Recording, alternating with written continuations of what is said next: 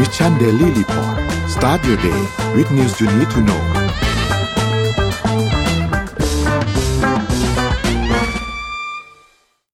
สวัสดีครับ พี่ปิ๊กครับ พี่ปิ๊กไม่ได้เปิดไมค์แล้วสวัสดีครับ อ่าใช่ครับ สวัสดีครับ นานๆเข้าดินลืม สวัสดีครับ ขอต้อนรับทุกท่านเข้าสู่ Mission Daily Report ประจำวันศุกร์ที่ 16 มิถุนายน 2566 นะครับ คุณอยู่กับคนหน้าตาดีสองคนตรงนี้เหมือนเดิมนะครับ อะวันนี้นะครับ วันศุกร์ที่ 16 ไปดูตัวเลขกันครับ ราคาตลาดหลักดัชนีตลาดหลักทรัพย์เมื่อวานนะครับ ปิดติดลบที่ 3.44 หน่วยนะครับ ลบ 0.22%นะครับ ปิดลบลงเล็กน้อยนะครับ อะต่อมาครับอ่าราคาหุ้นต่างประเทศนะครับ ส่วนมากบวกนะครับ ก็แต่ว่าอยู่ในกรอบแคบๆนะครับ บวกประมาณ 0 0.1 0.2%เท่านั้นนะครับ ยกเว้นห่างเสียงอินเด็กซ์นะครับ บวก420.5หรือ2.17%ครับ ราคาน้ำมันดิบโลกครับ WTI บวกขึ้น 0.81 นะครับ หรือ 1.19%ในขณะที่ Brent crude นะครับ บวก 0.88 หรือ 1.20%ครับ มาดูราคาทองคำครับ บวกขึ้น 7 นะครับ 7 จุดนะครับ หรือ 0.37%ครับ ราคาคริปโตเคอเรนซีนะครับยังอยู่ในกรอบแคบๆนะครับยกเว้น BTC นะครับ ก็ไปเยอะหน่อยนะครับกลับมาแตะ25,000 USD อีกครั้งนะครับอ๋อไม่ใช่โหล่นลงมานิดนึงนะครับ แล้วก็ส่วน b บ n a n c e ก็ลดลง 5.07%นะครับพูดถึง b บ n a n c e ตอนนี้หนัก b บ n a n c e ตอนนี้หนักนะครับ b บ n a n c e ตอนนี้ ก็มีอ่าเขาเรียกว่าคดีกับที่สหรัฐอเมริกานะ โดนโดนที่สหรัฐอเมริกาฟ้องอยู่นะครับ ก็ต้องติดตามว่าผลออกมาจะเป็นยังไงครับ อะคุณธรรมะครับวันนี้ Morning Talk คืออะไรเอ่ยครับ Morning Talk เออเขาเอาเขาส่ง Morning Talk มาให้เรานะครับพี่ปิ๊กครับโอเคใช่อะน้องน้องกลัวว่าเราคงยังไม่ได้ดูนะครับเขาส่งอะไรมา โอเค เช้านี้นะฮะถ้าเรากลัวผิดพลาดจนไม่กล้าทำอะไร เราจะออกจากคอมฟอร์ทโซนยังไงดี เออน่าสนใจ เออ นี่หลายคนอาจจะได้ได้ช่วยกระตุกต่อมคิดนะพี่ปิ๊กนะ เพราะบางทีเราก็ play safe ใช่ไหมฮะ อะผมถ้าคุณผู้ฟังคิดเห็นยังไงก็คอมเมนต์กันเข้ามานะครับผมพาไปที่ข่าวนะครับ เมื่อกี้พี่ปิ๊กพูดถึงไบแนนที่สหรัฐอเมริกาที่โดนคดีใช่ไหมครับ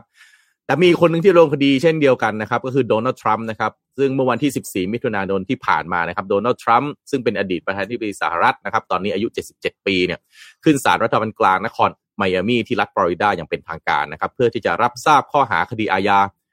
37 กระทงนะครับ ซึ่งประกอบด้วย การจงใจครอบครองเอกสาร ราชการเกี่ยวกับความมั่นคงนะครับซึ่งอันนี้ 31 กระทงนะครับ แล้วก็สมรู้ร่วมคิดในการขัดขวางเจ้าพนักงานสอบสวนอีก 6 กระทงนะครับ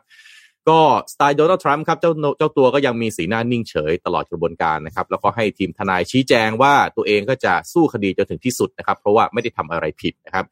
กรณีนี้ก็ถือว่า ทรัมป์เนี่ยเป็นประธานาธิบดีคนแรกนะครับในประวัติศาสตร์ของชาติสหรัฐที่ถูกรัฐบาลกลางตั้งข้อหาอาญานะครับ ซึ่งทั้งนี้เนี่ยสำนักข่าวต่างประเทศก็รายงานว่านายโดนัลด์ทรัมป์เนี่ยถูกตั้งข้อหาครอบครองเอกสารความมั่นคง หลังการสืบสวนของสำนักงานสืบสวนสอบสวนกลางแห่งชาติสหรัฐหรือว่า FBI เนี่ยพบว่าโดนัลด์ทรัมป์เก็บเอกสารชั้นความลับกว่าร้อยฉบับไว้ที่รีสอร์ทส่วนตัวที่มาอาลาโกที่เมืองพามบีชรัฐฟลอริดานะครับซึ่งมีทั้งเอกสารเกี่ยวกับข้อมูลอาวุธนิวเคลียร์นะครับเอกสารแผนการทางทหารของสหรัฐในต่างแดน เอกสารเกี่ยวกับกำลังทางทหารของประเทศอื่น ไปจนถึงเอกสารที่มีรายละเอียดว่าประเทศใดสนับสนุนการก่อการร้ายเพื่อบั่นทอนผลประโยชน์ของสหรัฐนะครับ ซึ่งทั้งหมดทั้งมวลนี้ก็ถ้าพบว่าผิดจริง โดนัลด์ทรัมป์อาจจะได้รับโทษจำคุก ไม่ใช่แค่หลายปีนะครับ แต่ถ้ารวมรวมๆกันแล้ว เรียกว่าเป็นเวลาหลายทศวรรษเลยทีเดียว อย่างไรก็ดีครับ หลังจากการรับทราบข้ออข้อหาทั้งหมดเสร็จสิ้นนะครับ ทางผู้พิพากษาของศาลรัฐบาลกลางนครไมอามีก็ ไม่ได้สั่งควบคุมตัวนายโดนัลด์ทรัมป์ไม่มีการยึดพาสปอร์ตนะครับแล้วก็ไม่ได้สั่งห้ามเดินทาง แต่อยู่ภายใต้เงื่อนไขที่ว่าโดนัลด์ทรัมป์จะต้องมาปรากฏตัวในศาลตามเวลานัดหมายนะครับขณะที่สื่อการเมือง Politico ของสหรัฐก็รายงานว่าศาลยังไม่ได้ยังไม่ได้มีการกำหนดการนัดหมายครั้งต่อไปนะครับ แล้วก็ผู้พิพากษาคุณโจนาธานกูดแมนก็มอบหมายให้ผู้พิพากษาไอรินแคนนอนเป็นผู้รับผิดชอบคดีหลังจากนี้ ซึ่ง politico ซึ่งเป็นสื่อทางการเมืองนะครับ ก็ระบุว่าผู้พิพากษา ไอรินแคนนอนได้รับการแต่งตั้ง โดยนายโดนัลด์ทรัมป์สมัยเป็นประธานาธิบดีนะครับแล้วก็ก่อนหน้านี้เคยตัดสินคำร้องที่เกี่ยวกับการสอบสวนคดีครอบครองเอกสารให้เป็นประโยชน์ต่ออดีตผู้นำทรัมป์ซึ่งหลังจากนี้ทีมอายการนะครับแล้วก็ทีมทนายของโดนัลด์ทรัมป์จะต้องดำเนินการเจรจาตกลงในเรื่องหลักฐานที่จะใช้ในกระบวนการไต่สวน มีการนัดหมายวันไต่สวนอย่างเป็นทางการต่อไปนะครับ ซึ่งเชื่อว่าจะใช้เวลาที่ยาวนานมากๆ ส่วนทรัมป์หลังจากออกจากศาลก็แวะพบปะผู้สนับสนุน ที่ก็ยังมีนะครับมาให้กำลังใจก่อนออกแถลงการณ์ที่สนามกอล์ฟเบดมินสเตอร์ กล่าวโจมตีโจไบเดนประธานาธิบดีสหรัฐคนปัจจุบันนะครับ ว่าพยายามกำจัดคู่แข่งเลือกตั้งด้วยการจับกลุ่มแล้วก็การตั้งข้อหา ซึ่งนี่คือพฤติกรรมของประเทศฟาสซิสต์หรือคอมมิวนิสต์ชัดๆนะครับนี่คำพูดของโดนัลด์ทรัมป์นะครับ ซึ่งไบเดนจะถูกจดจำว่าเป็นผู้นำที่คอร์รัปชันมากที่สุดในประวัติศาสตร์อเมริกา และสักวันหนึ่งตนเอง จะเอาคืนด้วยการเปิดสอบสวนครอบครัวของนายไบเดนครับ เป็นยังไงครับพี่ปิ๊กคนแรกขอนี่งมัประนวัการติศาสเมืตองร์ไทยป่ะครับ นี่เดี๋ยวนี่มันการเมืองไทยป่ะครับ มีการแบบเอาคืนแล้วก็ใช้คำว่าอาฆาตมาดร้ายใช่ไหมเอ้ยถ้าเดี๋ยวจะเอาคืนโอ้นี่มันการเมืองประเทศไหนเนี่ย แต่ว่าหลายคนคงจำได้มี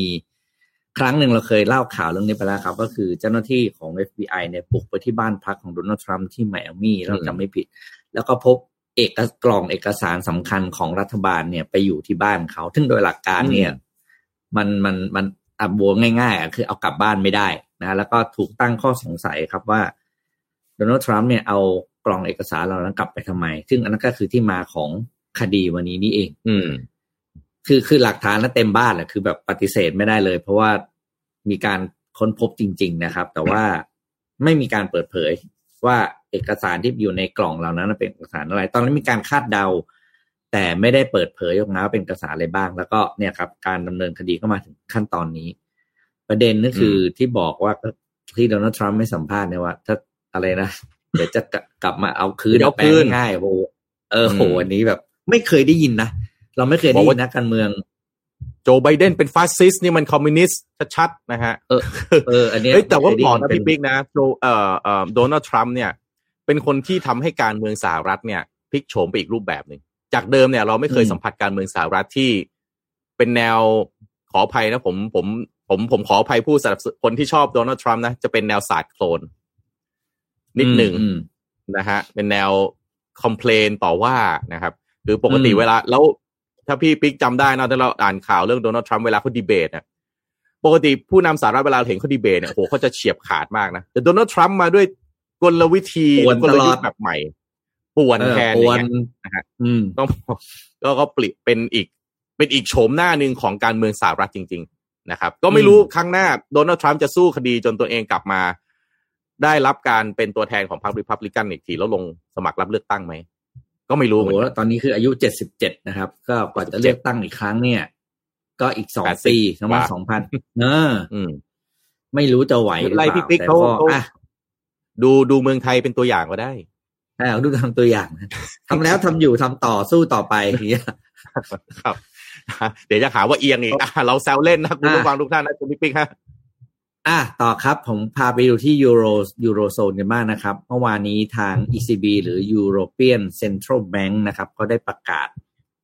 ปรับดอกเบี้ยกู้ยืมเพิ่มขึ้นอีกครั้ง ซึ่งเป็นการขึ้นต่อเนื่องนะครับ ครั้งที่แปดครั้งที่แปดก็คือ แปดเดือนรวดนะครับ เพราะพวกนี้ก็จะประชุมกันทุกเดือนนะครับ ซึ่งการปรับอัตราเรทดอกเบี้ยกู้ยืมครั้งนี้เนี่ยทำให้ดอกเบี้ยกู้ยืมสูงสุดในรอบ 22 ปีนะครับอดอกเบี้ยกู้ยืมล่าสุดเนี่ยอยู่ที่ระดับ 3.5เปอร์เซ็นการปรับครั้งล่าสุดเนี่ยอยู่ที่จุด0.25เปอร์เซ็นตนะครับ เหตุผลที่ ECB เนี่ยประกาศปรับดอกเบี้ยขึ้นอีกครั้งหนึ่งเนี่ยก็เพราะว่าตัวเงินเฟ้อนะครับของทาง EU เนี่ย ยังเป็นอยากเรียกว่ายังอยู่ในอัตราที่ไม่น่าพอใจเท่าไหร่ แล้วก็การใช้ดอกเบี้ยเนี่ยก็คือเป็นมาตรการที่จะควบคุมเงินเฟ้ออยู่แล้วนะครับ ซึ่งดอกเบี้ยไม่ใช่โทษขอโทษครับ เงินเฟ้อของ EU นะครับ ตอนนี้อยู่ที่ 6.1เปอร์เซ็นซึ่งถือว่าสูงมากนะครับ เงินเฟ้อคือคือว่าเงินคุณหายทีละหกบาทอะ่ะ ก็ถือว่าสูงมากนะครับ แล้วก็ทาง ECB เองก็ประกาศชัดเจนว่าการขึ้นดอกเบี้ยครั้งนี้เนี่ย ยังไม่ใช่ครั้งสุดท้ายนะครับตราบใดที่เงินเฟ้อซึ่งเป็นอ่าเขาเรียกว่าเงินเฟ้อกลางนะครับ medium inflation rate ของ ECB เนี่ยอ่าของยูโรโซนเนี่ยยังสูงอยู่ แปลว่ามีความเป็นไปได้ทาง ECB ก็ยังจะปรับดอกเบี้ยขึ้นอีก ซึ่งถ้าปรับขึ้นอีกครั้งเนี่ยจะไม่ใช่ไฮใน 22 ปีละมันจะเป็นเยอะๆมากของของการไฮนะครับ แล้วแน่นอนมันส่งผลกระทบต่ออ่าเขาเรียกว่าวงการเงินทั่วโลกนะครับ เพราะว่า EU เนี่ยก็เป็นหนึ่งใน คอมมูนิตี้ใหญ่นะครับ ที่มีผลต่อที่นโยบายทางการเงินของ ECB เนี่ยอืมส่งผลกระทบต่อทั่วโลกแน่นอนอืมถ้าดอกเบี้ยยังขึ้นไม่หยุดอย่างนี้ คนทำธุรกิจตายบอกได้เลย เนี่ยเพราะว่าในวิ่งไปเรื่อยในๆดอกเบี้ยวิ่งไปไม่มีไม่มีปลายทางอะ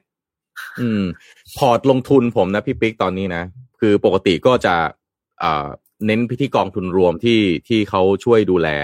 แล้วก็ไปลงทุนทั่วโลกนะ แทบไม่มีกองทุนที่ลงทุนใน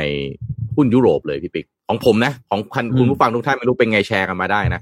แต่คือเศรษฐกิจของยุโรปเนี่ยดูแล้วน่าจะซบเซาไปอีกระดับหนึ่งเลย คือการที่ดอกเบี้ยมันขึ้นไปเรื่อยๆเนี่ยภาคธุรกิจก็คือมีต้นทุนสูงขึ้นถูกไหมฮะพอภาคธุรกิจต้นทุนสูงขึ้นเอ่อรายได้ที่จะเข้ากลับเข้าสู่กระเป๋าประชาชนคนทำงานมันก็น้อยลงโบนัส หรือแม้แต่เจ้าของผู้ประกอบการเองเนี่ยก็จะมีเงินในกระเป๋าน้อยลง พอมีเงินในกระเป๋าน้อยลงก็จับจ่ายใช้สอยได้น้อยลง มันก็เป็นวงจรแบบนี้เพราะฉะนั้นเศรษฐกิจเนี่ยมันก็เติบโตได้ช้านะฮะเนี่ยก็เมื่อคืนที่ที่เมื่อวานนี้มาฮะที่สหรัฐอเมริกามีการคงดอกเบี้ยใช่ไหมฮะ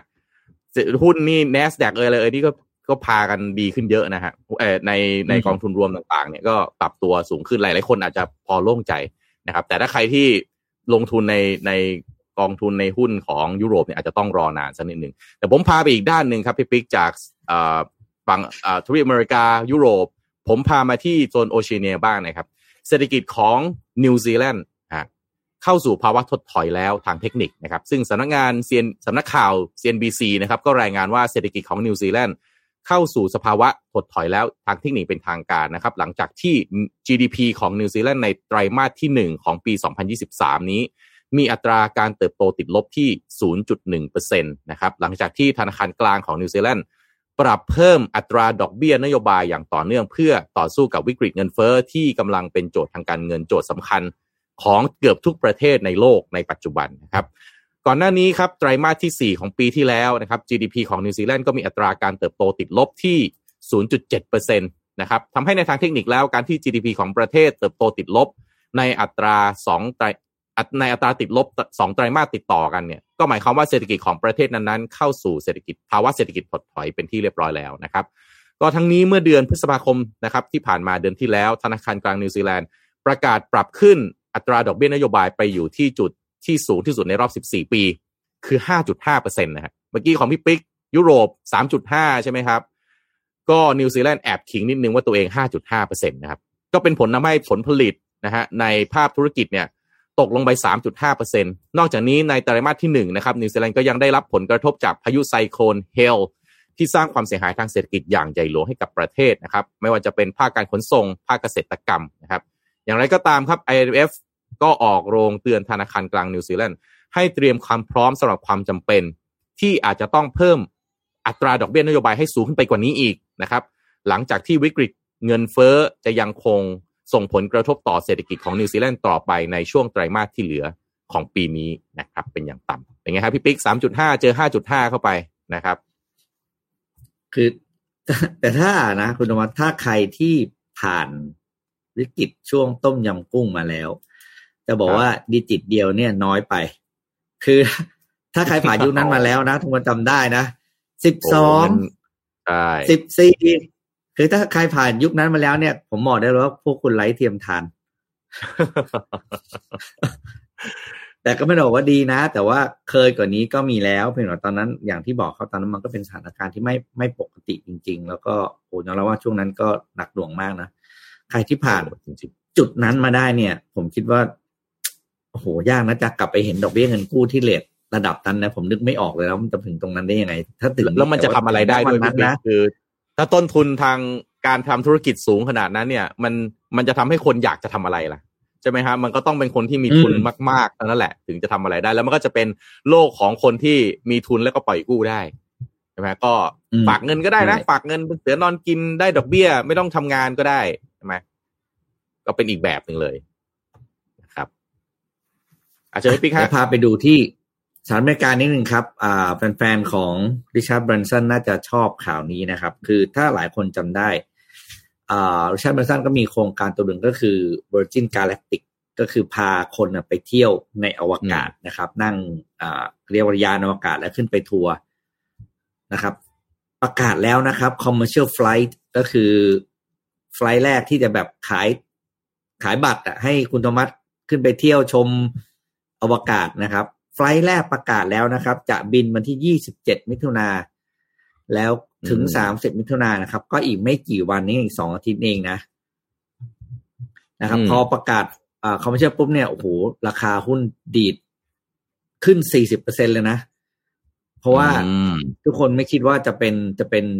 จะเป็นจริงได้ในเวลา อันนี้เพราะเขาเขาเคยทดลองมาแล้วครั้งหนึ่งในปี 2021 นะครับ แล้วก็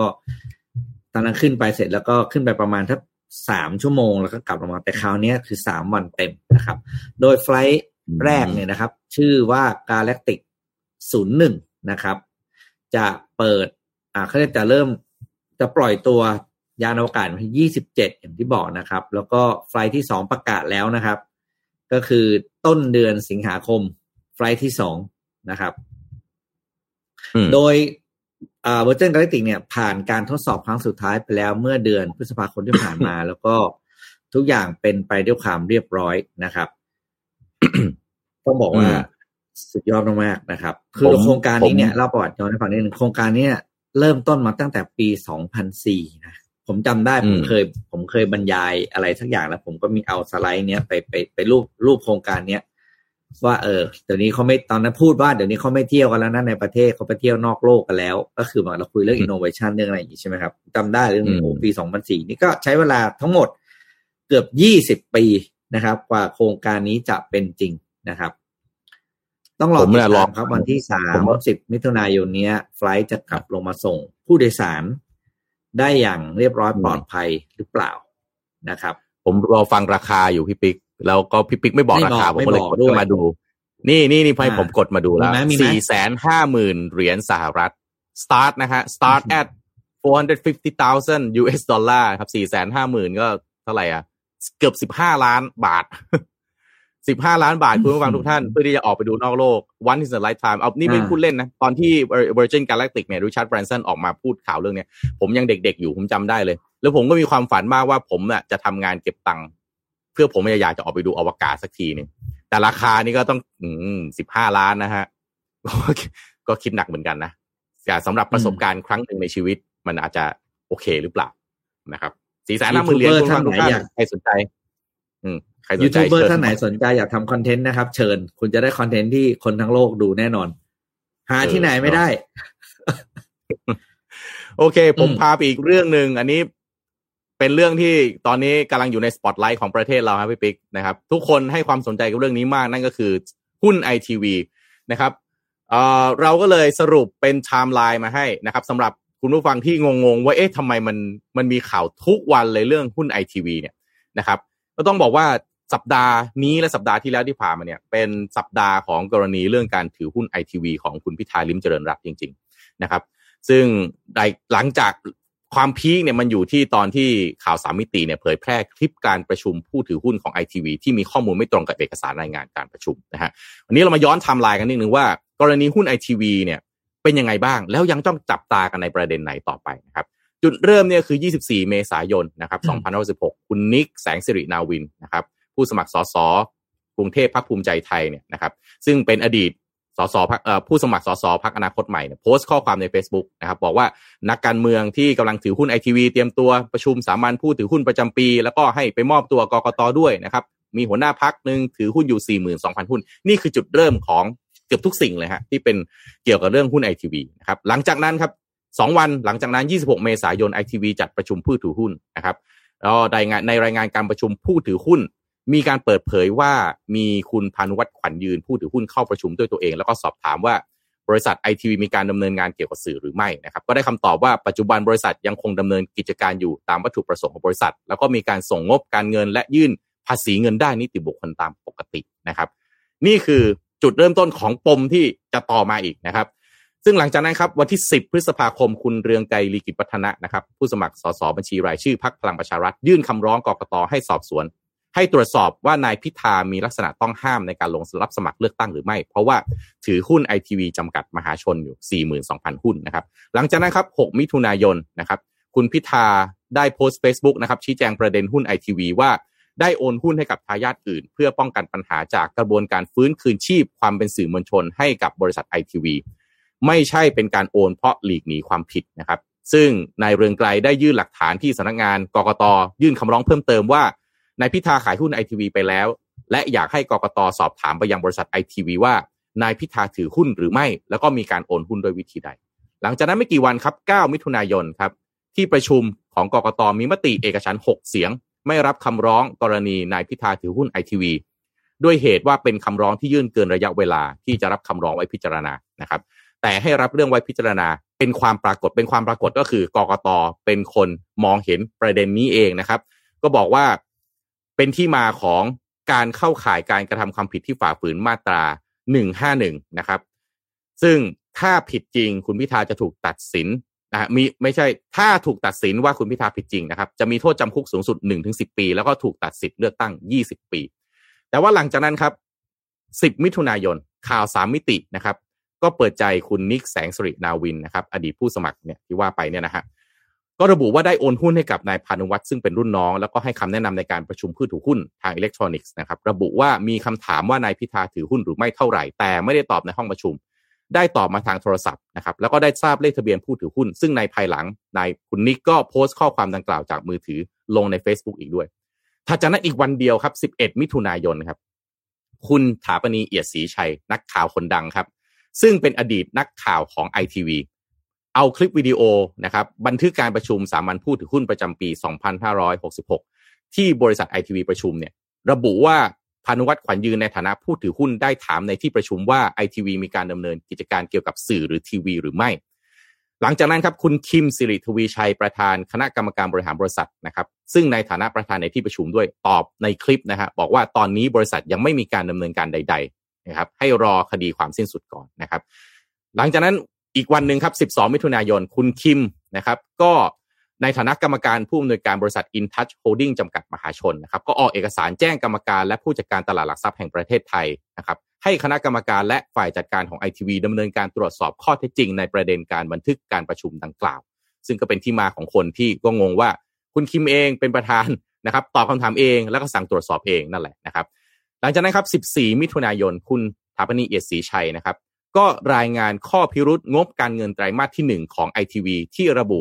เป็นผู้ให้บริการลงสื่อโฆษณา ตรวจสอบสถานะการเงินดำเนินการกิจการสื่อที่ผู้ถือหุ้นอยากให้ชี้แจง ซึ่งจากเอกสารแบบนำส่งงบการเงิน ITV เมื่อวันที่ 10 พฤษภาคมนะครับเป็นงบการเงินบัญชีรอบปีสิ้นสุดวันที่ 31 ธันวาคม ปี 2565 ซึ่งได้รับอนุมัติจากที่ประชุมผู้ถือหุ้นครั้งที่ 1 เมื่อวันที่ 26 เมษายน 2016 นะครับ และเอกสารรายงานความเห็นการสอบบัญชีวันที่ 24 พฤษภาคมระบุว่า บริษัทไอทีวีมีประเภทธุรกิจเป็นสื่อ โทรทัศน์ สินค้า สื่อโฆษณา และผลตอบแทนจากการลงทุน ประกอบกับงบแสดงฐานะการเงินวันที่ 31 มีนาคมของไอทีวีและบริษัทย่อยที่ระบุว่า ยังไม่ได้ตรวจสอบและเป็นร่างสำหรับใช้งานภายใน มีรายได้เป็นผลตอบแทนจากเงินลงทุน และดอกเบี้ยรับกว่า 6 ล้านบาทมีค่าใช้จ่ายในการบริหารกว่า 2 ล้านบาท ค่าใช้จ่ายในการตอบแทนในการบริการ 1.5 แสนบาท และมีกำไรจากการกิจกรรมดำเนินงานอีก 3.8 ล้านบาทนะครับ 15 มิถุนายนครับไอทีวีเผยแพร่หนังสือชี้แจงผู้ถือหุ้นผ่านทางเว็บไซต์ของบริษัทนะครับ ระบุว่าจากเหตุการณ์ที่เผยแพร่นะครับ ในสื่อต่างๆเนี่ยนะครับในแบบงบส่งงบการเงินคือสอบช3เนี่ยนะครับของไอทีวีจำกัดมหาชนนะครับ และงบการเงินไตรมาสหนึ่งประจำปี2566 นะครับ บริษัทขอเรียนชี้แจงอย่างนี้ซึ่งยาวมากนะครับแต่ผมจะสรุปให้ก็คือข้อหนึ่งในการประชุมสามัญผู้ถือหุ้นปี2016เนี่ย บริษัทได้จัดประชุมนะครับเมื่อวันที่ 26 เมษายนที่ผ่านมา ในการประชุมทั้งหมดมี 9 วาระ วาระที่ 1 ถึงวาระที่8เนี่ยเป็นรายงานแล้วก็เอ่อเป็นวาระรายงานแล้วก็อนุมัติ การพิจารณาการดำเนินการทางธุรกิจ และตามการค้าปกติของบริษัทนะครับ ส่วนวาระที่ 9 เป็นวาระอื่น ซึ่งไม่มีผู้ถือหุ้นเสนอวาระเพื่อพิจารณาและ อนุมัติเพิ่มเติมนะครับ บริษัทจึงเปิดโอกาสให้ผู้ถือหุ้นสอบถามนะครับ ในเรื่องอื่นๆ ซึ่งในที่ประชุมดังกล่าวก็มีคำถามซ้ำซ้อนจากผู้ถือหุ้น แล้วก็คำถามที่ไม่เกี่ยวข้องกับการดำเนินกิจการของบริษัทดังนั้น การจัดทำบันทึกคำถามและคำตอบในรายงานการประชุมบริษัท จึงได้สรุปสาระสำคัญของคำถามและคำตอบในระหว่างการประชุม เฉพาะที่เกี่ยวข้องกับการดำเนินกิจการของบริษัทเท่านั้น เพื่อมีความกระชับและชัดเจน โดยมิได้จดบันทึกการประชุมเป็นคำต่อคดังนี้การบันทึกรายงานการประชุมที่เป็นประเด็นดูในขณะนี้เป็นการสรุปคำตอบจากคำถามหลายข้อที่ผู้ถือหุ้นส่งเข้ามานะครับข้อ2นะฮะในส่วนของแบบส่งงบการเงิน ซึ่งเป็นประเด็นอยู่ตอนนี้คือสบช3นะครับที่บริษัทยื่นต่อกรมพัฒนาธุรกิจการค้ากระทรวงพาณิชย์เมื่อวันที่ 10 พฤษภาคม บริษัทขอเรียนว่ารายได้จากการประกอบธุรกิจของบริษัทได้แสดงอยู่ในงบการเงินของบริษัทนะครับ ซึ่งได้มีการตรวจสอบและลงนามโดยผู้สอบบัญชีนะครับที่ได้รับอนุญาตและได้ยื่นต่อกระทรวงพาณิชย์ซึ่งในงบการเงินดังกล่าว แสดงให้เห็นว่ารายได้ของบริษัทมาจากผลตอบแทนจากการลงทุนและดอกเบี้ยรับเท่านั้น ซึ่งงบการเงินฉบับดังกล่าว บริษัทได้ยื่นต่อสำนักงานคณะกรรมการกำกับหลักทรัพย์ และตลาดหลักทรัพย์เมื่อวันที่ 21 มีนาคม 2516 เช่นกันนะครับ แล้วก็ข้อ 3 ในส่วนของงบการเงินไตรมาสหนึ่งประจำปี2516 บริษัทได้มีการโพสต์ในเว็บไซต์นะครับ itv.co.th ซึ่งตามที่มีข่าวอยู่นั้น บริษัทขอเรียนให้ทราบว่า งบดังกล่าวเป็นเพียงร่างงบการเงินที่ใช้ภายในบริษัท และยังไม่มีการสอบทานหรือตรวจสอบจากผู้สอบบัญชี จึงยังไม่สามารถนำไปใช้อ้างอิง หรือใช้งานนอกภายนอกบริษัทได้ และไม่มีผลผูกพันทางกฎหมายใดๆ บริษัทขอเรียนย้ำว่าการดำเนินการประชุม และการจัดทำรายงานการประชุม และการนำส่งแบบนำส่งงบการเงินนะครับงบการเงินและการดำเนินการต่างๆ ของบริษัท เป็นการดำเนินการทางธุรกิจตามปกติ และเป็นไปตามกฎหมายทุกประการ ซึ่งทั้งนี้จากข้อมูลของไอทีวีที่เปิดเผยโดยสื่อมวลชนต่างๆ ยังคงรอการพิจารณาคำร้องของกกตนะครับ ว่าจะมีการดำเนิน การและพิจารณาว่าเป็นอย่างไร สรุปไทม์ไลน์ของไอทีวีครับพี่ปิ๊กในช่วงหนึ่งอาทิตย์ที่ผ่านมานี่ ถือว่าเป็นไฮไลท์สำคัญของประเทศเลยก็ว่าได้ นี่รวมทุกอย่างเข้าไปนะฮะไม่ว่าจะเป็นเรื่องของกฎหมายการเลือกตั้งนะครับ เรื่องของการดำเนินธุรกิจ เรื่องของการประชุม เรื่องของกฎหมายเกี่ยวกับบริษัทมหาชน หลายซ้ำหลายซ้อนเลยเกินพี่ปิ๊กเป็นไงฮะ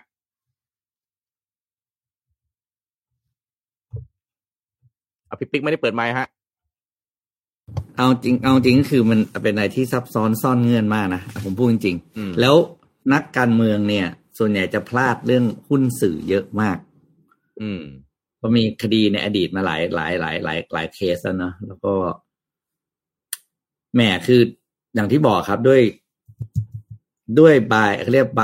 ตามตัวอักษรเนี่ยมันก็มีความหมายซึ่งมันตีความได้แล้วประเด็นสำคัญก็คือการตีความเนี่ย โอ้โห คือพอใช้คำว่าตีความเนาะแล้วเป็นการตีความจาก กับกับคดีที่เอาพูดง่ายฝั่งหนึ่งเขาไม่อยากให้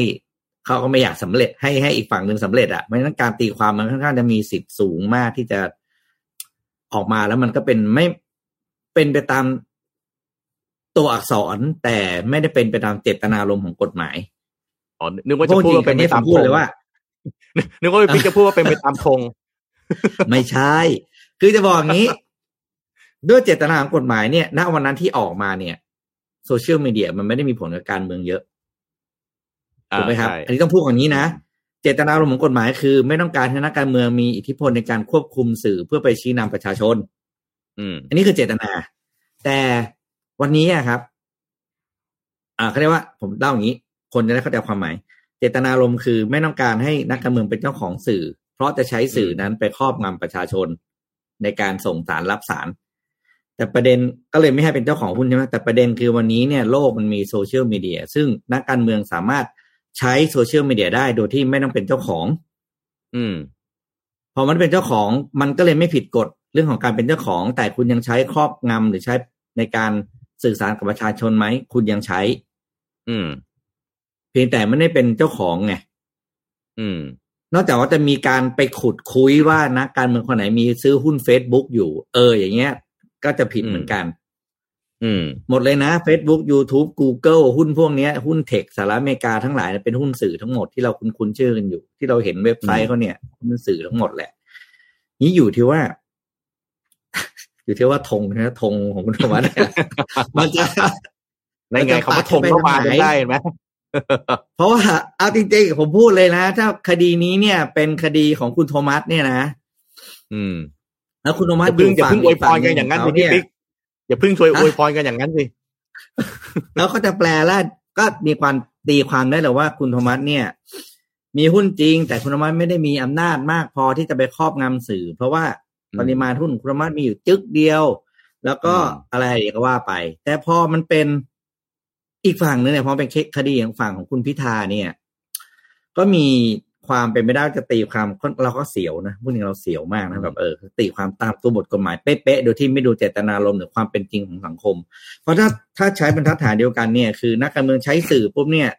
ตกทั้งสภาครับเพราะทุกคนใช้โซเชียลมีเดียหมดถูกป่ะตอนนี้อืมทุกคนใช้เฟซบุ๊กหมดอืมใช้ติ๊กต็อกใช้อะไรคือพังกันทั้งระบบอะนั่นแปลว่ากฎหมายมันไม่ทันเทคโนโลยีไงนี่คือเรื่องปกติอยู่แล้ว แล้วแล้วโพสเฟซบุ๊กทีนะผมว่าคนอ่าน โพสเขานะเยอะกว่าคนอ่านหนังสือมากกว่าด้วยซ้ำช่องสามช่องห้าอะไรอีกเพราะเดี๋ยวนี้ทีวีคนดูน้อยลงเรื่อยๆไงซึ่งเราเข้าใจเราไม่ว่ากันเพราะว่าสื่อมันต้องทันสมัยใช่ป่ะกฎหมายมันปรับตัวตามโลกไม่ทันนะพี่ปิ๊กนะในขณะที่เขาจะเอาเวลาไหนก็มาปรับตัวอัตโนมัติเขาหมดแต่ทะเลาะอยู่ในสภาเนี่ยไม่ได้มีเวลาปรับกฎหมายไงมัวแต่คิดว่าจะทำอะไรดีไอ้ไอ้ไอ้งานที่ควรจะทำเลยไม่ได้ทำไงเออนะเนี่ยถ้าไล่ไทม์ไลน์นะพี่ปิ๊กคือทุกวันเลยนะฮะมีสถานการณ์ที่ปรับเปลี่ยนรายวัน อันนี้ก็ต้องตั้งคำถามเหมือนกันเนาะคือว่าเออเราเราเรียนกฎหมายไปเพื่ออะไร เรามีกฎหมายไว้ทำอะไรนะครับ แล้วกฎหมายมันถูกออกแบบมาเพื่อเราใช้งานมันอย่างนี้จริงหรือไม่นี่ก็ตั้งตั้งคำถามนะซึ่งวันหนึ่งผมคิดว่าอะไรที่มันเป็นเป็นเป็นปัญหาแบบเนี้ยอย่างกฎหมายเนี่ยแล้วมานั่งตีความมันตามตัวสอักษรวันหนึ่งมันไม่แน่นะพี่ปิ๊กมนุษย์เราอาจจะถูกปกครองด้วย AI มันอาจจะมีอะไรฮะ มันอาจจะมีสันติภาพทางการถกเถียงหรือการใช้นะกฎหมายแบบนี้ได้ดีกว่าหรือเปล่า นะวันหนึ่งเอาให้ให้หุ่นที่ไม่มีอารมณ์ที่ไม่มีการเลือกข้างเนี่ย ต้องเป็นคนตัดสินไหมฮะ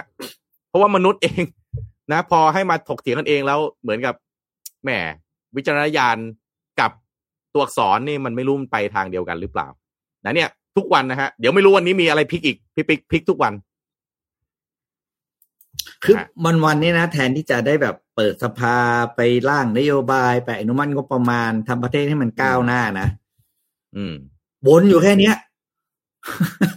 ก็กลัวหาเรื่องนั้นทีกลัวหาเรื่องกลัวนี้ประชาทีชนไม่บันเทิงนะฮะกลัวประชาชนไม่บันไม่เทิงใช่บันเทิงหรอกลยเขายังไม่เห็นหัวทีวีหน่อยไม่ไม่ไม่ไม่ใช่ไม่ใช่ไม่ใช่ไม่ใช่กลัวนะเขาเรียกไม่เห็นหัว ประชาชนเป็นไงช่างคุณ ผมเอาตรงแม่นี้ผก่อมนก็พูดให้มันได้พารับสเทลพี่ปิ๊กก็ใส่เต็มให้ตลอดนะเอาเห็นพี่ปิ๊กมีเจ็ดโมงครึ่งได้ไหมฮะอ่ามีเจ็ดโมงครึ่งมาฝากครับอ่าเดี๋ยวคุณโทมัสช่วยเสริมนะผมว่าอันนี้น่าจะดี เพราะว่า มันก็เป็นเรื่องง่าย ๆ ครับ ก็คือนิสัยที่เราจะทำถ้าเราทำนิสัยเหล่านี้ได้เราจะเปลี่ยน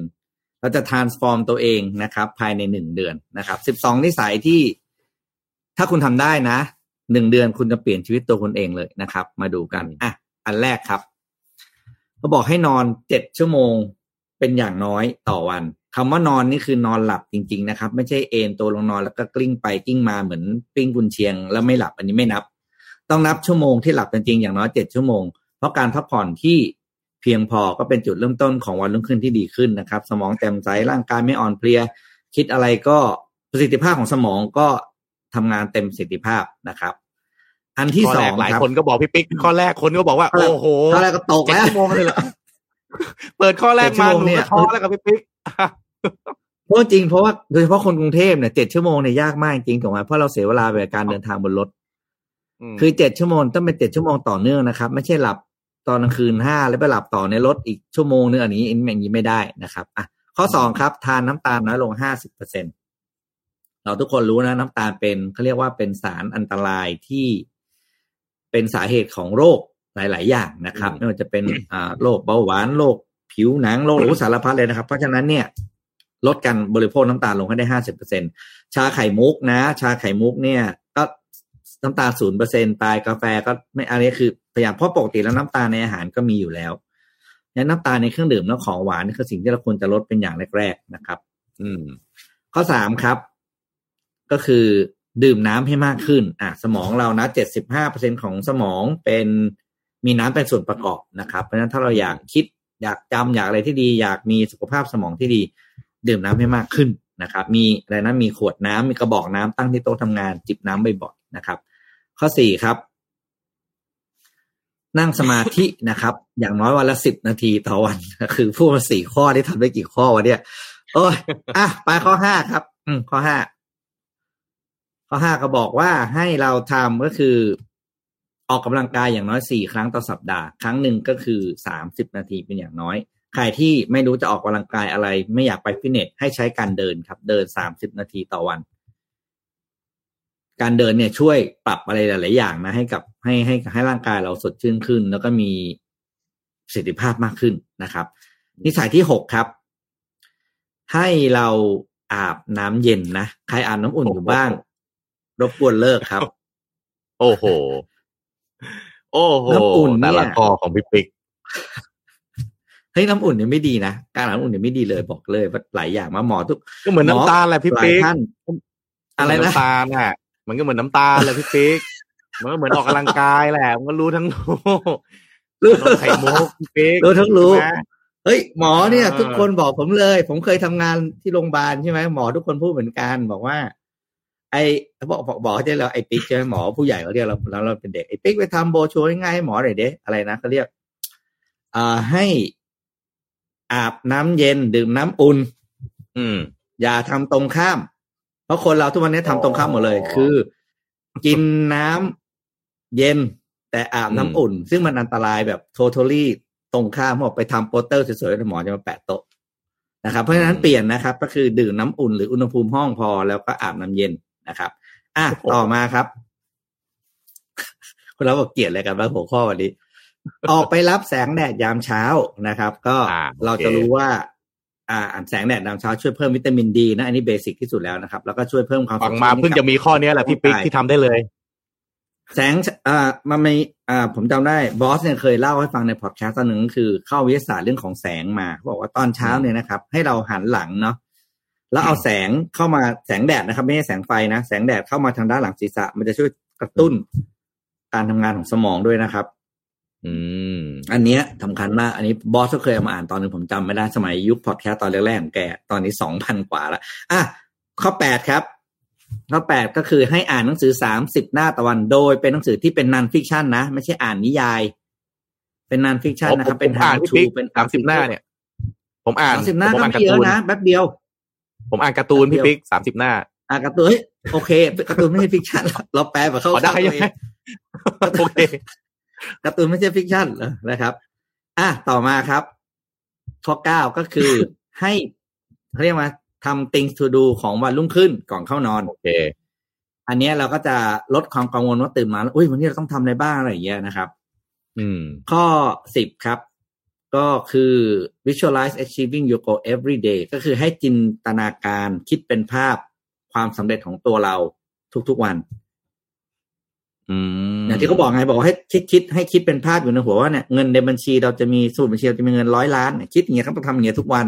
แล้วกฎของแรงดึงดูดจะทำงานนะครับค่อยๆดึงโอกาสดึงผู้คนที่จะช่วยให้เราไปถึงจุดนั้น ไอเดียที่เราจะพาตัวเราไปยังเป้าหมายเนี่ย มันจะค่อยๆเกิดขึ้นทุกวันนะครับ ถ้าเราไม่สามารถคิดความสำเร็จของเราเป็นภาพได้นะครับ เราจะไม่มีวันสำเร็จเลยนะครับ อืม ข้อสิบเอ็ดครับใกล้จบแล้วใกล้จบแล้วข้อสิบเอ็ดก็คือ get หนึ่งเปอร์เซ็น better every day ก็คือ ทำตัวเราให้ดีขึ้นหนึ่งเปอร์เซ็นทุกวัน อันนี้เราเคยได้ยินนะเรื่องนี้ก็คืออืสามมร้อยหกสิบห้ายกกำลังหนึ่งใช่ไหมครับ อันเนี้ยให้ทำเอ้ยหนึ่งยกกำลังสามร้อยหกสิบห้านะครับ อันเนี้ยเป็นเป็นแนวคิดที่พัฒนาตัวเองทีละนิดทีละนิดไม่ต้องทำแบบใหญ่แล้วก็หายต้องทำทีละนิดแล้วเป็นการพัฒนาแบบนิ่ง ๆ ไปเรื่อยๆ stable but improve นะครับ ข้อสุดท้ายครับ ก็คือนิสัยที่ให้เราก็คือ หยุดนิสัยที่ไม่ดี เดือนละเรื่อง ขอเดือนละเรื่องพอโอ้โหอะไรพี่ไม่ไปต้ถึองงไอ้สิบสองข้อเมื่อกี้เหรอไอ้เดือนละเรื่องไม่ไม่หนึ่งปีครบพอไม่ดีไม่ใช่ สมมติว่าคุณธรรมะรู้ว่าคุณธรรมะเป็นคนที่ชอบ อ่า อะไรนะเขาเรียกนอนดึกยกตัวอย่างนอนดึกยกอ่าตัวอย่างนะครับ เดือนเนี้ยตั้งเป้าเดือนเนี้ยจะเราจะเลิกเรื่องนอนดึกนิสัยแย่ๆที่อื่นเนี่ยเอาเอาทำได้ไม่เป็นไรแต่ขอเดือนละเรื่องเลิกเรื่องใดเรื่องหนึ่งให้ได้ นี่ไงสิบสองข้อพี่ปิ๊กก็เป็นละเรื่องละเรื่องเรื่องเรื่องใช่ไหมไม่ไม่ปีมีหนึ่มันงจะมีเรื่องอื่นอีกไงมีเรื่องอื่นเช่นอ่าสูบบุหรี่ยกตัวอย่างนะครับสูบบุหรี่ขับรถเร็วโอเค ขับรถซิ่งแล้วก็ขับแบบเวลาเจอใครบนถนนมาปาดเราต้องขับไปทาบข้างแล้วอืมหันไปมองหน้าอย่างเงี้ยเขาเรียกแบดแฮบิตอย่าเลิกเลิกอืมเดือนละเรื่องนะครับ แล้วตัวเราพี่จะค่อยพี่ๆเปลี่ยนแปลงคือนะครับ เรื่องนอนเนี่ยพี่ปิ๊กผมพยายามเลิกมาพี่สิบปีแล้วฮะยังเลิกไม่ได้เลยพี่ เอาเดือนละเรื่องเฮ้ยนี่ผมมีข้อหนึ่งคุณผู้ฟังอาจจะคุณธรรมะบอกว่าเออขอสิบปีเรื่องหนึ่งได้ไหมครับหนึ่งทศวรรษเรื่องหนึ่งได้ไหมครับ อยากเลิกอาบน้ำอุ่นเงี้ยโอ้โหคือมันจริง ๆ ที่พี่ปิ๊กพูดมาเมื่อกี้นะฮะไม่ต้องเป็นยอดมนุษย์ทำก็ทำได้นะครับ คนปกติทุกคนทำได้หมด แต่มันยากเหลือเกินนะฮะมันไม่รู้ทำไมมันยากเหลือเกินข้อแรกก็ได้คือข้อคุณต้องตั้งง่ายให้อะทำไปสัมอุ่นผัสมันแสงแดดไกลเนี่ยๆมือเอ่ออมไปสัมผัสแสงแดดเนี่ยอันเนี้ยง่ายหน่อยอยู่เมืองไทยนี่สบายมากครับพี่ปิ๊กมีคนบอกว่าไปไปสัมผัสแสงแดดตอนกลางวันนี่เป็นหมูปิ้งได้พูดถึงหมูปิ้งผมก็นึกถึงสมมูลวันนี้ไม่มาทำงานนะครับ ทำไมวันเราสองคนมาเขาถึงไลน์พูดอยู่ประโยคนึงแล้วก็หายไปละอ๋อมาอ๋อมาประโยคเดียว อืมนะฮะใช่แล้วก็หายไปเออละผมผมจริง ๆ ผมเห็นด้วยนะพี่พิกการพัฒนาตนเองเนี่ยบางทีเนี่ย เราไปมองอะไรที่มันไกลตัวไปนะครับ เช่นต้องเอ่อมีความรู้เรื่องการลงทุนนะฮะมีนู่นนี่นั่นแต่จริง ๆ แล้วเนี่ยการพัฒนาตนเองเนี่ยเริ่มจากพื้นฐานง่ายๆ อย่างที่พี่ปิ๊กเอามาบอกเนี่ยสิบสิบเอ็ดข้อ จริงๆเอ่อถ้ารวมข้อสิบสองด้วยข้อสิบสองมันบอกว่าให้ไปเลิก นะฮะ bad habit ให้ได้อ่าเดือนละเรื่องนะฮะเนี่ยจริง ๆ เนี่ยปรับเรื่องการนอน ถ้าคุณเริ่มนั่งสมาธิได้นะครับ ดูแลสุขภาพ ผมว่านี่นะ ถือว่าเป็นแต้มต่อที่มีเหนือคนอื่นเยอะมากเลยนะพี่ปิ๊กคนนอนคนนอนเพียงพอกับไม่เพียงพอเนี่ย ลองโอ้โหหมายถึงว่าระยะยาวๆแล้วเนี่ยอืมประสิทธิภาพนะฮะแล้วก็คุณภาพชีวิตเนี่ยต่างกับคนที่พักผ่อนน้อย ไม่ได้มีการนั่งใช่สมาธิคือ คำว่านั่งสมาธิไม่ได้แปลว่าเพื่อให้วิเศษวิโสคนอื่นนะแต่การนั่งสมาธิมันได้รีเฟล็กตัวเองรายวัน มันทำให้เรามีสติมากขึ้นนะฮะไม่หุนหันพลันแล่นอะไรพวกเนี้ยเนี่ยจริงๆเป็นการพัฒนาตัวเองแบบง่าย ๆ ต้นทุนไม่มี แล้วถ้าเริ่มวันนี้แล้วก็มีสติทำไปเรื่อยๆทำไปเรื่อยๆกลายเป็นนิสัยได้เนี่ยยาวๆไปเนี่ย มีความสุขได้เหมือนกันนะ ไม่จำเป็นจะต้องความสุขเกิดจากมีอิสรภาพทางการเงินอย่างเดียวเท่านั้น อืมอืมนะฮะคุณธวัฒน์ได้กี่ข้อ โอ้โหมาที่ฟังมาได้แสงแดดข้อเดียวข้ออื่นข้อเดียวเอ้ยก็ยังโอเคอ้าวบอกเราเริ่มทีละเรื่องก็ได้ครับ เรายังมี เรายังมีชีวิตอีกยาวไกล ค่อยๆเริ่มค่อยๆเริ่มนะครับไหนๆก็ยังมีเรื่องของ transform นะ ใครที่แชร์แล้วก็ตอบเรื่อง morning talk ของเราวันนี้เนาะเดี๋ยวแจกหนังสือคุณโทมัสแจกอีกอ้าวเท่าไหร่สามเล่มนะสามเล่มครับนะครับ อยู่ข้างหลังเดี๋ยวให้คุณโทมัสเซ็นให้ด้วย แต่ว่าอันนี้จะได้นานหน่อยโอเคนะเพราะผมจะเจอคุณโทมัสในทีคือวันที่ยี่สิบสองเดี๋ยวให้คุณโทมัสเซ็นอ่าใช่แล้วก็ให้สมมูลจัดส่งให้นะครับ อ่าเดี๋ยวลืมแชร์เข้ามาว่าเรเปิดให้เฮ้ยเราเปิดให้อ่าอะไรครับพี่ปิ๊กเชิญฮะมอร์นิ่งทอล์กเราเรื่องอะไรแล้ววันเนี้ยให้ตอบเข้ามาในเรื่องลืมไปเอ่อแล้วอะไรนะจะออกจะจะออกจากคอมฟอร์ z โซนยังไง อ่าจะได้นะครับจะแบบแชร์เข้ามาว่าเออพิมพ์แล้วก็แชร์นะครับ แล้วเดี๋ยวสามคำตอบที่ถูกใจสมมูลนะครับ จะได้รับหนังสือทะยานทรานส์ฟอร์มจากคุณโทมัสนะครับอ่านี่อ่าโอเคครับแต่ว่าได้หลังจากวันที่ยี่สิบสองเลยนะต้องรอนิดนึง ลงลงตารางเอาไว้เลยครับ เรามีสนทนาหาทำกันไลฟ์ด้วยนะฮะไลฟ์นะครับ วันที่แล้วยี่มีสิบสองเซอร์ไพรส์ด้วยพฤหัสหน้าเออมีเซอร์ไพรส์ด้วยเซอร์ไพรส์แบบเซอร์ไพรส์เลยจริง ๆ แต่ไม่บอกว่าอะไรยังไม่ยังเรายังไม่เอามาบอก แต่ว่าเตรียมลงอ่าตารางกันไว้ก่อนได้เลยนะครับ วันที่ยี่สิบสองนะฮะเราจะมีไลฟ์กันอืมนะครับ อะพูดถึงคนกรุงเทพเมื่อกี้ บอกว่าหลายท่านบอกว่าเรื่องของการสัมผัสแสงแดดไม่ใช่ปัญหาครับเพราะว่า นะก็ต้องออกเดินทางแล้วก็อยู่กรุงเทพนี่ไม่ต้องกลัวนะครับแสงแดดมาทุกทิศทุกทางนะฮะผมก็พาไปอัปเดตเรื่องของโครงสร้างพื้นฐานของเรากันสักนิดนึงโดยเฉพาะคนกรุงเทพนะครับ รถไฟฟ้าสายสีเหลืองนะฮะซึ่งเป็นโมโนเรลนะฮะรถไฟฟ้ารางเดี่ยวเนี่ยนะครับเขาเปิดให้ดำเนินการตั้งแต่ 3 มิถุนายนเป็นต้นมานะครับพี่ปิ๊กวันที่ 19 มิถุนายนนี้เนี่ยจะเปิดให้ใช้งานครบทั้ง 22 สถานี ตอนนี้เปิดให้ใช้งานฟรี 1 เดือนนะครับ ความยาวเนี่ย30.4กิโลเมตรถ้าผมจำไม่ผิดนะนะครับ ถามว่ารถไฟฟ้าสายนี้เนี่ย มี Impact กับคนกรุงเทพขนาดไหนนะฮะวันที่12มิถุนายนที่ผ่านมาเนี่ยเขามีการไปทำไปลองไปไปเก็บข้อมูลว่ามีคนใช้งานเท่าไหร่นะพี่ปิ๊กนับจาก6โมงเช้าถึง4ทุ่ม คนใช้งานนะครับ44,353คนครับพี่ปิ๊กคิดดูฮะว่ามันมี Impact กับคนจำนวนมหาศาลขนาดไหน นี่ต่อวันนะฮะ ราะฉะนั้นถ้าคุณลองคูณดูทั้งเดือนเนี่ย จะมีคนที่ใช้งานรถไฟฟ้าเนี่ย เป็นล้าน เป็นล้านคนนะครับ เพราะฉะนั้นเนี่ย รถไฟฟ้ามีความจำเป็นนะครับ มีความจำเป็นอย่างมาก ๆเลยนะฮะนี่มีคำถามว่า เอ๊ะ แล้วทำไมมันถึงเป็นรถไฟฟ้า แบบเป็นโมโนเรลเนี่ย เป็นรางเดี่ยวนะครับทำไปต้องเป็นโมโนเรลนะครับ คือโมโนเรลเนี่ยเป็นรถไฟฟ้าที่วิ่งคล่อมรางนะครับ เป็นรางเดี่ยวนั่นแหละนะครับ หรืออีกแบบหนึ่งเนี่ยอาจจะแขวนห้อยอยู่ใต้รางก็ได้นะครับ แต่ที่นิยมใช้กันมากคือแบบสีแบบสายสีเหลืองนี่แหละก็คือแบบคล่อมรางนะครับ ซึ่งสำนักงานนโยบายและแผนการขนส่งและการจราจรหรือสนชเนี่ยสนขเนี่ยนะครับเป็นผู้กำหนดว่าโครงข่ายรถไฟฟ้าเส้นทางใดควรจะใช้รถไฟฟ้าประเภทไหนนะครับ พิจารณาจากอะไรก็คือจากการคาดการณ์ปริมาณผู้โดยสารนะครับ ถ้าเส้นทางใดคาดว่าผู้โดยสารมากสนขก็จะใช้รถไฟฟ้าขนาดหนักนะครับ ซึ่งมีความจุมากกว่าเช่น BTS หรือ MRT อ่า นะฮะสำหรับสายสีเหลืองในยสนอขอคาดว่าผู้โดยสารจำนวนไม่มาก 44,000 กว่าคนที่ว่าไปเนี่ยถ้าเทียบกับสายอื่นนี่ยังสู้ไม่ได้นะฮะแต่ก็ถือว่าเยอะมากนะครับ ซึ่งก็ถ้าใช้โมโนเรลเนี่ยก็คาดว่าน่าจะมีความจุน้อยกว่านะครับ แล้วก็ถ้าเลือกใช้รถไฟฟ้าขนาดหนักก็จะเป็นการลงทุนที่อาจจะเกินความจำเป็น แล้วก็สิ้นเปลืองโดยใช่เหตุนะครับ ซึ่งโดยทั่วไปเนี่ยวงเงินในการลงทุนรถไฟฟ้าแบบโมโนเรลเนี่ย มันจะถูกกว่ารถไฟฟ้าแบบหนักแบบ BTS MRT ที่เราคุ้นเคยกันเนี่ยนะฮะถึง 40% นะครับ และถามว่ารถไฟฟ้าในกรุงเทพตอนนี้เนี่ยมีกี่ประเภทนะครับ มีกี่ประเภทมี3ประเภทนะครับ เรามีรถไฟฟ้า APM หรือว่า Automated People Move เนี่ย People Mover นะฮะ Automated People Mover APM นะครับ มีหนึ่งสายคือสายสีทองนะครับเป็น APM เนี่ยเป็นรถไฟฟ้าแบบไร้คนขับนะครับ ใช้ล้อยางวิ่งบนพื้นคอนกรีตได้ โดยมีรางเหล็กวางอยู่ตรงกลางนะครับ ระหว่างล้อซ้ายขวาเพื่อที่จะช่วยนำทางนะครับเลี้ยววงแคบ แล้วก็ไต่ทางลาดชันได้ดี ใช้พื้นที่น้อย เพราะว่าใช้โครงสร้างขนาดเล็กนะครับ APM ก็เป็นที่นิยมในพื้นที่ที่ผู้โดยสารไม่มาก โดยเฉพาะอย่างยิ่งนะครับในสนามบิน ถ้าคุณเคยไปสนามบินฮ่องกงอย่างเงี้ยนะครับ ก็ก็จะเอ่อเอ่อเรียกว่าอะไร transport ระหว่าง terminal กับ terminal นะครับหรือเอ่อระหว่างอ่า terminal กับอาคารเทียบเครื่องบินรองอย่างนี้เป็นต้นนะครับอย่างเช่นในสุวรรณภูมิเราก็มีนะครับเพื่อที่จะขนผู้โดยสารแล้วก็เครื่องบินระหว่าง terminal นะครับ สองนะครับ แบบโมโนเรลโมโนเรลก็มีสองสายนะครับ สีเหลืองไม่ใช่สายสีแรกนะครับเออไม่ใช่สายสีเดียวนะฮะแต่มีสายสีชมพูด้วยนะครับ ที่จะเป็นแบบโมโนเรลนะครับ ก็ ซึ่งสายสีชมพูนี่ยังไม่เปิดให้บริการนะครับ ก็อธิบายไปแล้วโมโนเรลเป็นยังไงนะครับ ส่วนอีกอันนึงก็คือแบบหนักนี่แหละนะครับ คนที่ได้รับสัมปทานรถไฟฟ้าสายสีเหลืองก็คือระบบเอ่อบริษัทระบบขนส่งมวลชนกรุงเทพจำกัด หรือ BTSC นั่นแหละครับ คุณผู้ฟังทุกท่านนะครับ ที่ก็ยังเป็นประเด็นกันอยู่นะฮะ ก็ร่วมเป็นพันธมิตรกับผู้ชนะการประมูลนะครับ โดยบริษัททางด่วนและรถไฟฟ้ากรุงเทพจำกัดมหาชนนะฮะเอ่อกับ BM เนี่ยนะฮะเพราะว่า BTSC เนี่ยขอรับเงินสนับสนุน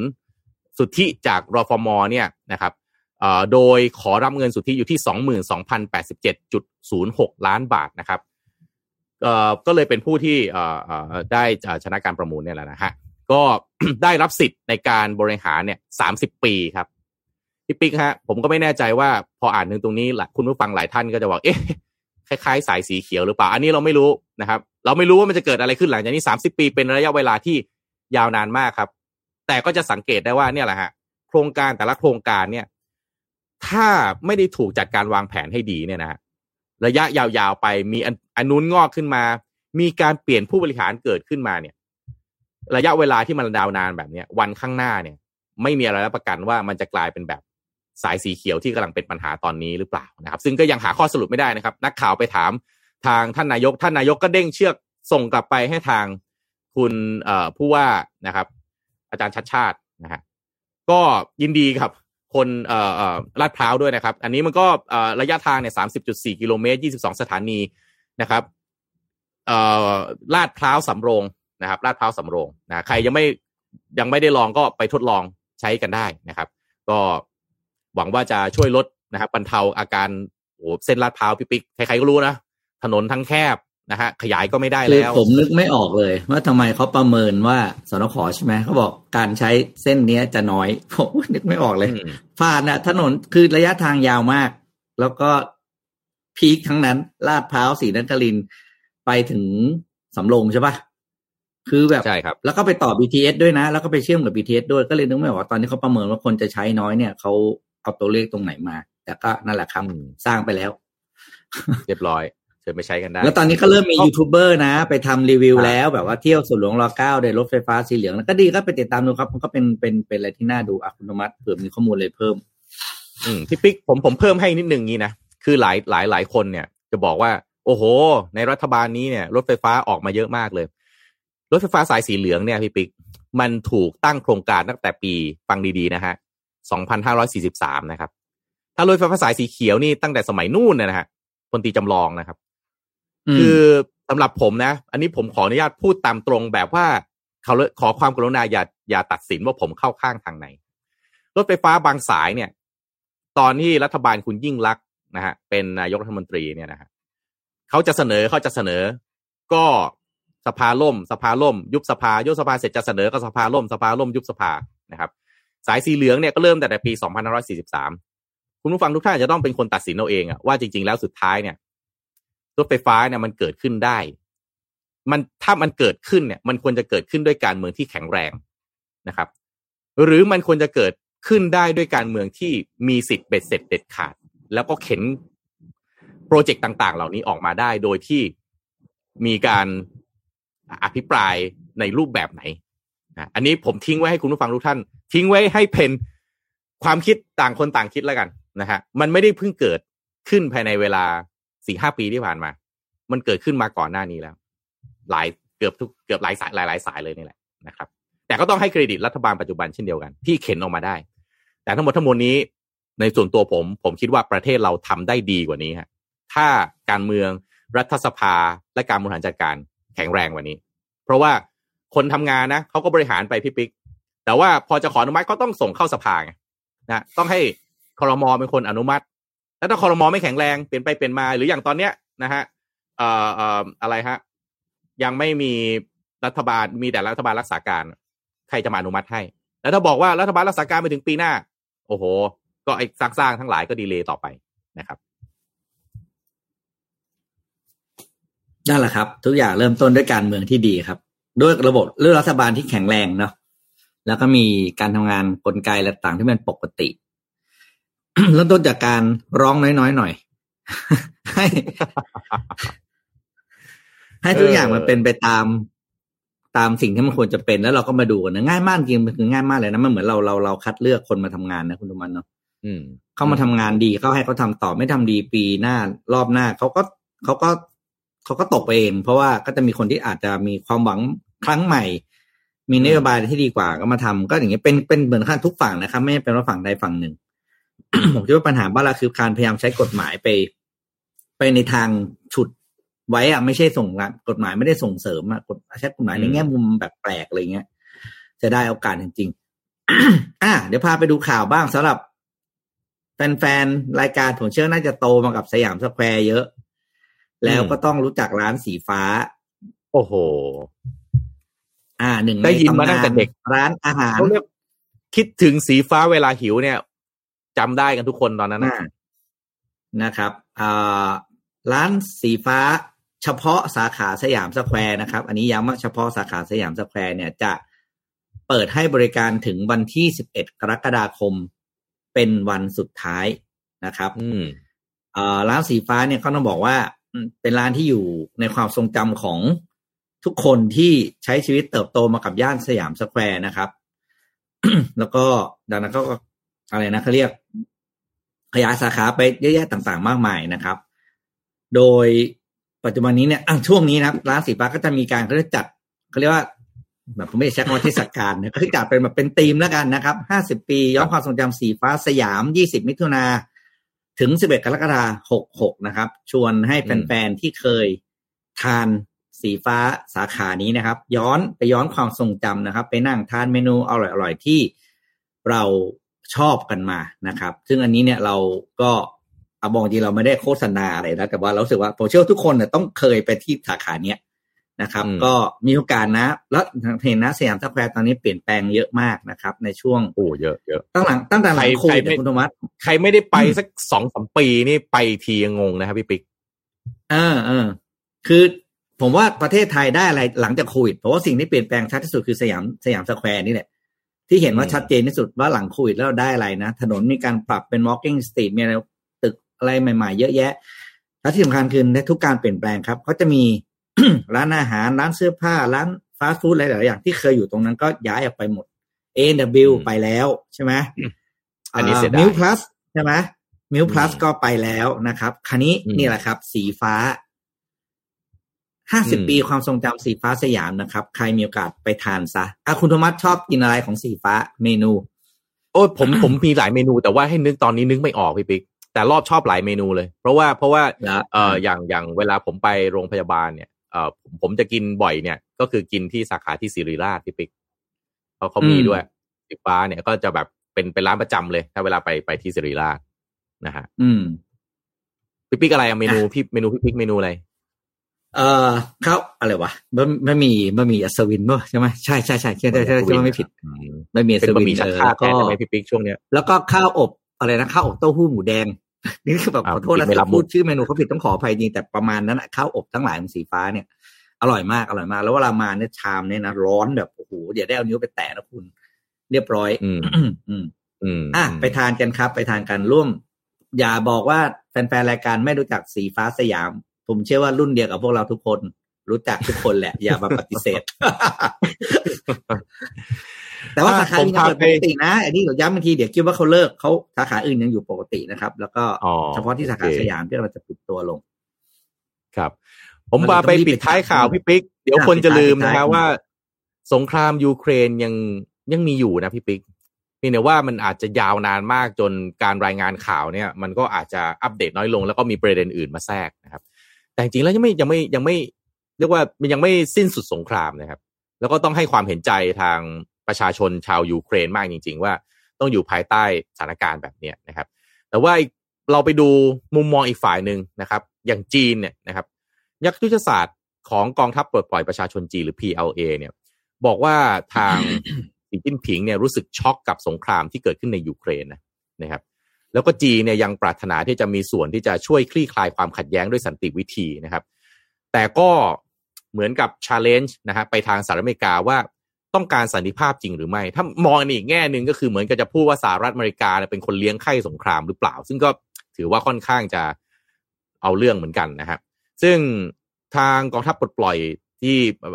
ปลดปล่อยประชาชนจีนเนี่ยให้สัมภาษณ์กับสื่อมวลชน ระหว่างการประชุมด้านความมั่นคงนะครับ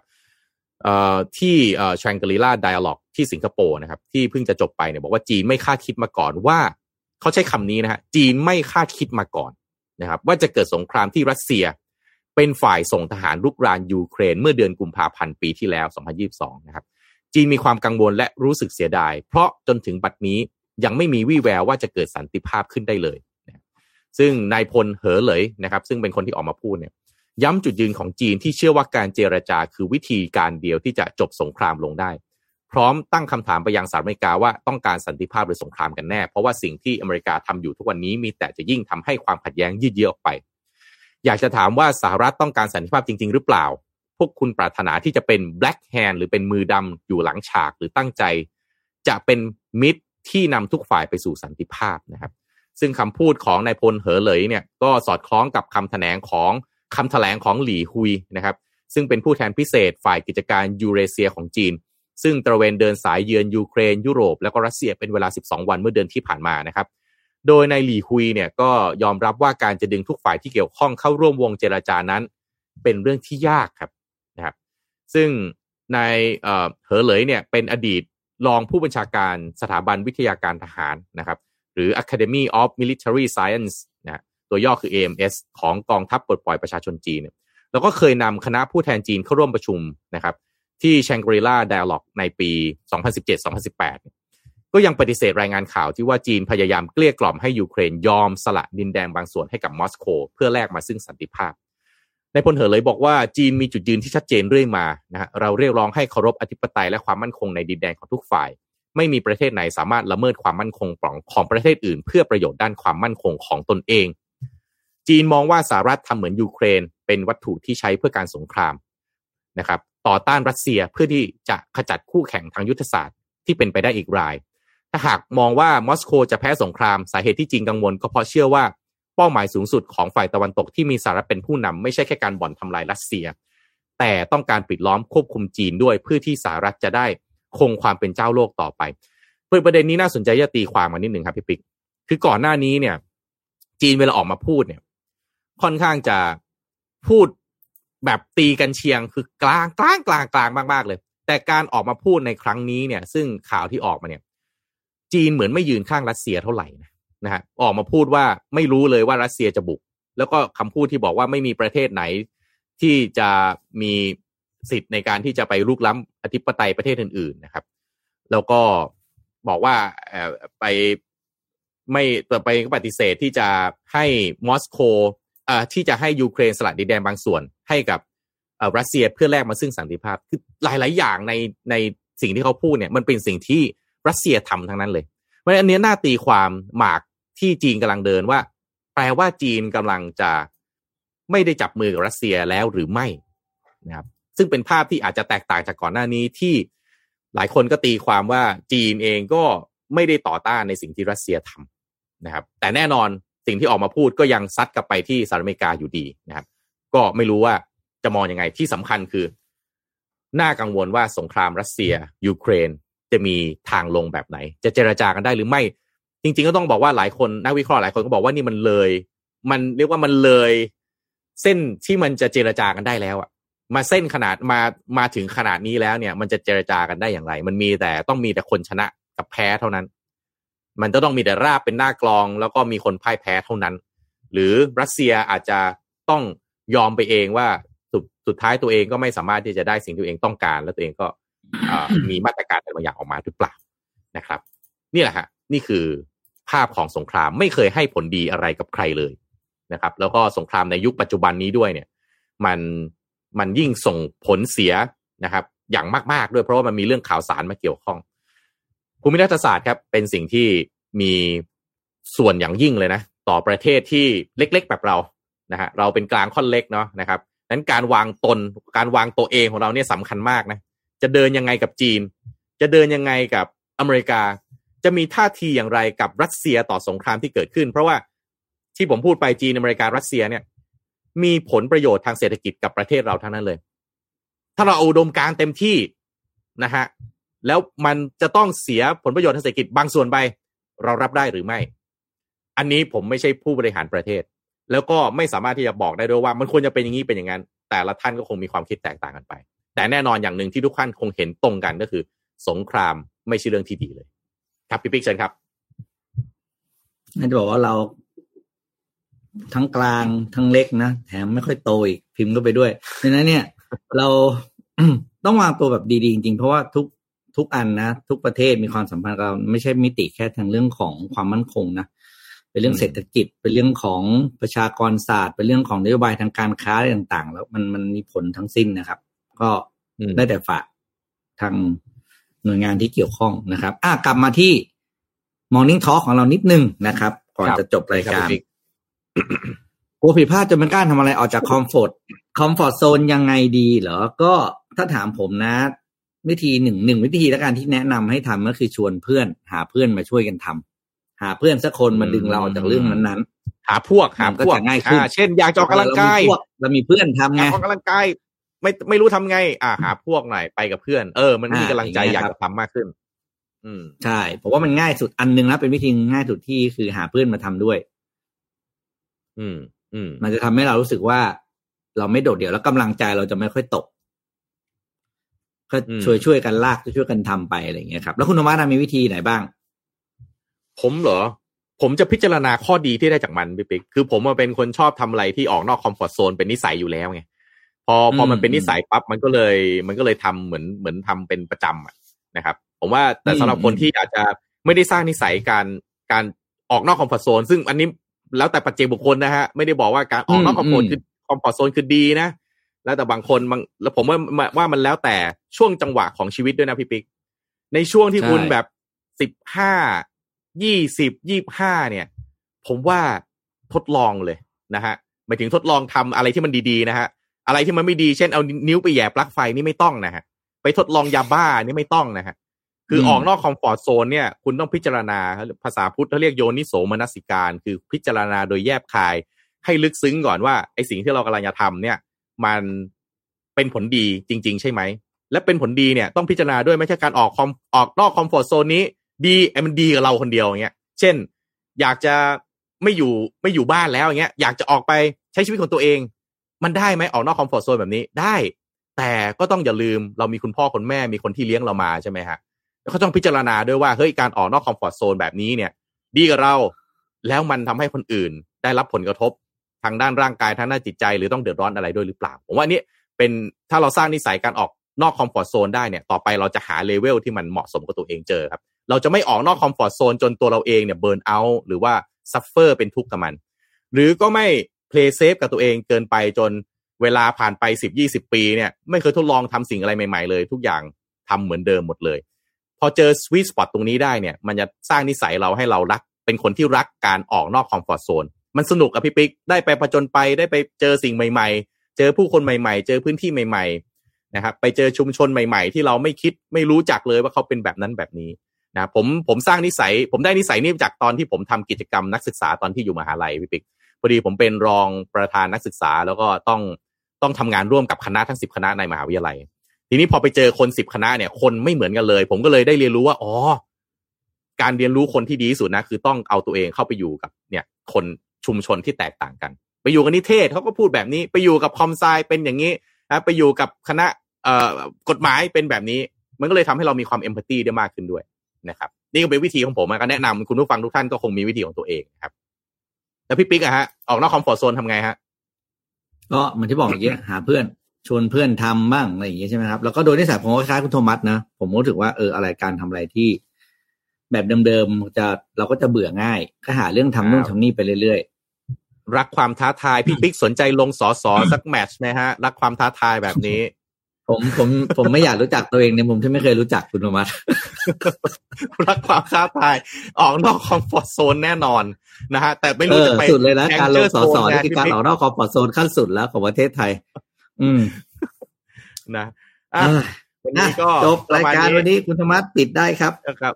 ได้ครับ เอ้า เดี๋ยวพี่ปิ๊กพอให้ผมปิดปั๊บเนี่ยเป็นเรื่องทันทีเพราะอะไรรู้ไหมฮะ น้องๆฮะ ส่งคำขอบสคริปต์เอ่อส่งข้อความขอบคุณสปอนเซอร์มาด่วนครับตอนนี้ปกติเราไม่เคยเป็นคนขอบคุณพี่ปิ๊กเรานานๆนานๆเราจะมาจัดกันสองคนสักทีปกติผเรามปิดรู้ผมก็เป็นเหมือนคุณแหละผมก็เลยพูดก่อนไงชิงโอ้ชิงกันอย่างนี้เลยชิงชิงโยนบอลไปก่อนอะในในช่วงนี้ไม่รู้น้องๆเขาฟังกันเราอยู่หรือเปล่านะครับเพราะว่าป่านนี้ยังไม่ส่งมาเลยไม่ฟังอะเราต้องหาคุยกันแล้วเนี่ยคุไปอะมาแล้วอะอ่านะฮะก็วันนี้ต้องขอขอบคุณนะครับ ผู้สนับสนุนหลัก Liberator นะครับ เทรดเองทำเองนะฮะทำไมต้องจ่ายค่าคอมด้วยนะครับ แล้วก็ขอขอบคุณคุณผู้ฟังทุกท่านนะครับ ที่อยู่กับ Mission Daily Report ในทุกๆเช้านะครับ เราก็สัญญาว่าจะหาข่าวดีๆ มีสาระเพื่อมาเสิร์ฟ ให้กับทุกคนในทุกๆวัน ไม่ใช่แค่ข่าวอย่างเดียวนะครับ มีความเห็นมีมุมมองด้วยนะฮะก็เป็นสีสันเป็นความบันเทิงยามเช้า เป็นเพื่อนในช่วงล้างหน้าแปรงฟันแต่งตัวเดินทางนั่งรถไฟฟ้ากับคุณผู้ฟังทุกท่าน ในทุกๆเช้านะครับ วันนี้ผมแล้วก็พี่ปิ๊กลาไปก่อนมาพบกับพวกเราอีกทีวันจันทร์นะครับ สวัสดีครับสวัสดีครับ Mission Daily Report start your day with news you need to know